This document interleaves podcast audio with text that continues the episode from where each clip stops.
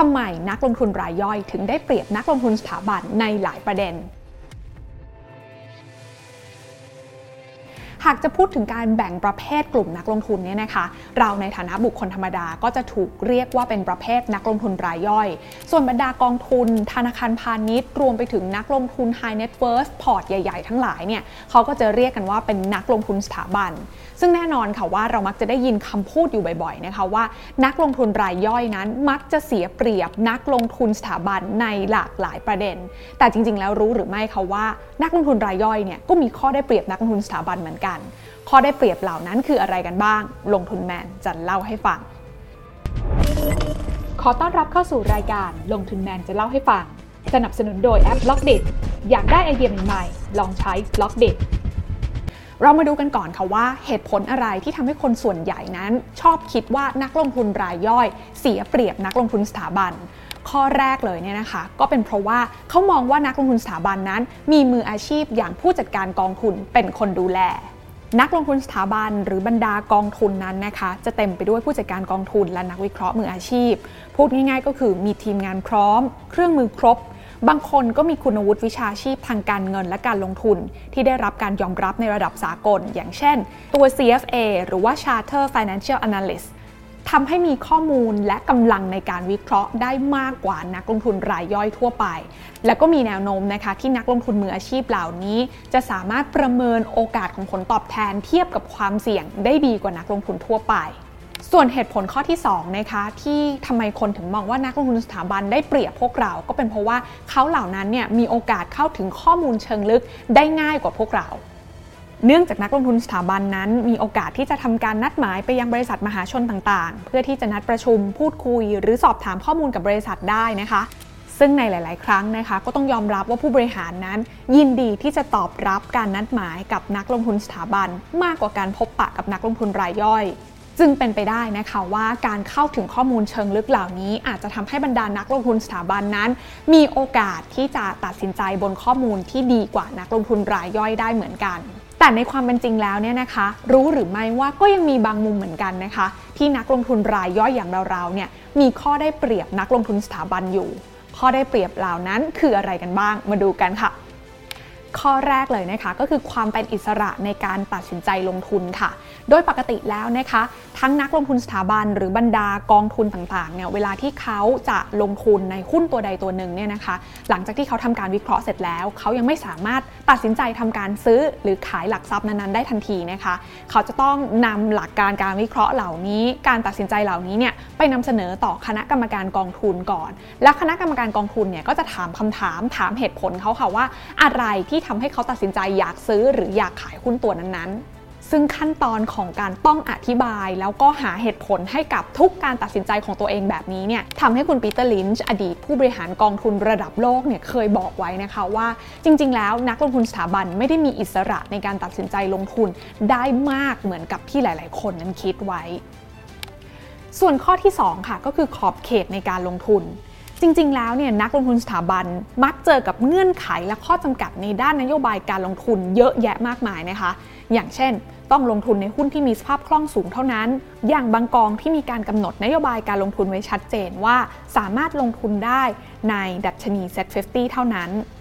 ตรงกันข้ามกับนักลงทุนรายย่อยนะคะที่เรามีขอบเขตการลงทุนที่กว้างกว่ามากค่ะอย่างเช่นในกรณีหุ้นตัวเล็กแล้วก็มีสภาพคล่องต่ำนะคะแต่ว่าเราเนี่ยเห็นแล้วว่าแนวโน้มการเติบโตของกิจการนี้มีโอกาสไปต่อได้อีกเยอะดังนั้นนักลงทุนรายย่อยจะไม่มีข้อจำกัดเลยค่ะในการเข้าไปลงทุนในกิจการลักษณะแบบนี้แต่นักลงทุนสถาบันเนี่ยเขาจะมีข้อจำกัดค่อนข้างเยอะนะคะทั้งในแง่ของขนาดแล้วก็สภาพคล่องของกิจการนั้นๆที่ต่ำเกินไปที่เขาจะเข้าไปลงทุนได้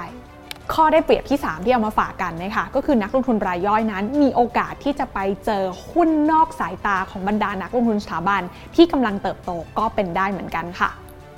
ต้องบอกนะคะว่าสำหรับนักลงทุนรายย่อยเนี่ยนะคะถ้าเรามีโอกาสไปเจอกิจการที่ยังขนาดเล็กอยู่แล้วก็มีโอกาสเติบโตอย่างที่ได้บอกไปเผลอๆเนี่ยยังไม่ได้มีนักวิเคราะห์คนไหนมาทำการวิเคราะห์หุ้นตัวนี้นะคะทำให้เป็นหุ้นที่ถือว่าอยู่นอกสายตาของบรรดานักลงทุนสถาบันเพราะว่ายังไม่ใหญ่พอ อาจจะทำให้เรานั้นได้เปรียบในแง่มุมของการเข้าไปทำการศึกษาหาข้อมูลเชิงลึกของหุ้นตัวนั้นๆไว้ก่อนแล้วก็เข้าไปลงทุนก่อนที่บรรดานักลงทุนสถาบันนั้นจะสปอตมาเห็นแล้วก็มาทำการบ้านหุ้นตัวนี้นะคะซึ่งแน่นอนว่าเมื่อนักลงทุนสถาบันเริ่มสปอตมาเห็นกิจการที่เราทำการบ้านไว้ก่อนหน้านี้แล้วเนี่ยนั่นหมายความว่าเราก็มีโอกาสสร้างผลตอบแทนที่ดีได้นะคะจากการทำการบ้านแล้วก็ได้ศึกษาหุ้นนั้นๆไว้ก่อนที่นักลงทุนสถาบันจะสนใจ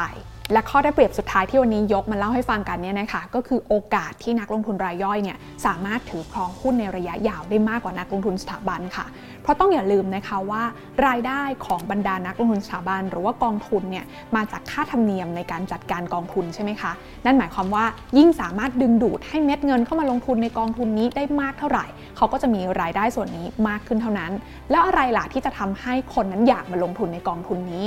คำตอบง่ายๆเลยค่ะก็คือเรื่องของผลตอบแทนนั่นเองดังนั้นนะคะบรรดาผู้จัดการกองทุนหรือนักลงทุนสถาบันเนี่ยก็จะโดนกดดันนะคะให้ทำผลตอบแทนให้ดีภายในกรอบระยะเวลาที่กำหนดไว้อย่างเช่นบางกองเนี่ยนะคะกำหนดไว้ว่าจะต้องมีการทำผลตอบแทนให้ดีกว่าค่าเฉลี่ยภายในระยะเวลาหนึ่งปีหรือว่าในกรอบเวลาไตรมาสนะคะซึ่งความกดดันที่ต้องสร้างผลตอบแทนที่ดีในกรอบระยะเวลาอันสั้นเนี่ยแหละค่ะที่ทำให้เป็นข้อจำกัดให้นักลงทุนสถาบันหรือผู้จัดการกองทุนเนี่ยไม่สามารถถือหุ้นนั้นได้ยาวนานเพียงพอนะคะซึ่งก็แตกต่างกับบรรดานักลงทุนรายย่อยอย่างเราๆค่ะที่ไม่ได้มีข้อกำหนดกฎเกณฑ์อะไรตรงนี้และในหลายๆครั้งที่เราก็เห็นการพิสูจน์มาแล้วนะคะว่าการที่เราหาหุ้นดีและถืออดทนได้ยาวนานเพียงพอก็มีโอกาสที่จะสร้างผลตอบแทนได้สูงกว่าการซื้อซื้อขายขายเช่นกัน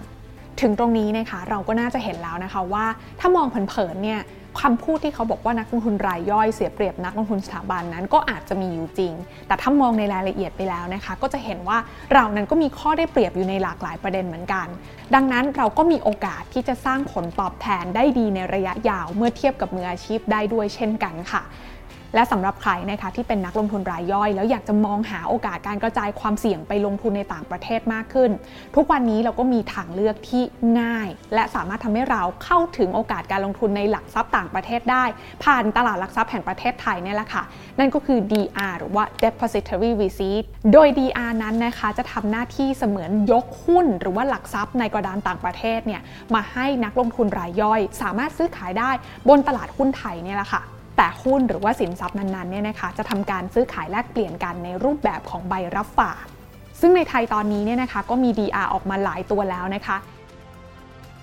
อย่างเช่นตัวของ บาบา แปดสิบ นะคะที่มีหลักทรัพย์อ้างอิงเป็นหุ้นของบริษัท Alibaba Group Holding จำกัดมหาชนหรืออย่างอีกตัวหนึ่งนะคะอย่าง อี หนึ่ง วี เอฟ วี เอ็น สาม ศูนย์ ศูนย์ หนึ่ง นะคะที่มีหลักทรัพย์ต่างประเทศอ้างอิงก็คือ วี เอ็น สามสิบ อี ที เอฟ ค่ะที่เป็นตราหุ้นนะคะที่ลงทุนในดัชนีของหุ้นชั้นนำสามสิบตัวแรกในตลาดหุ้นเวียดนาม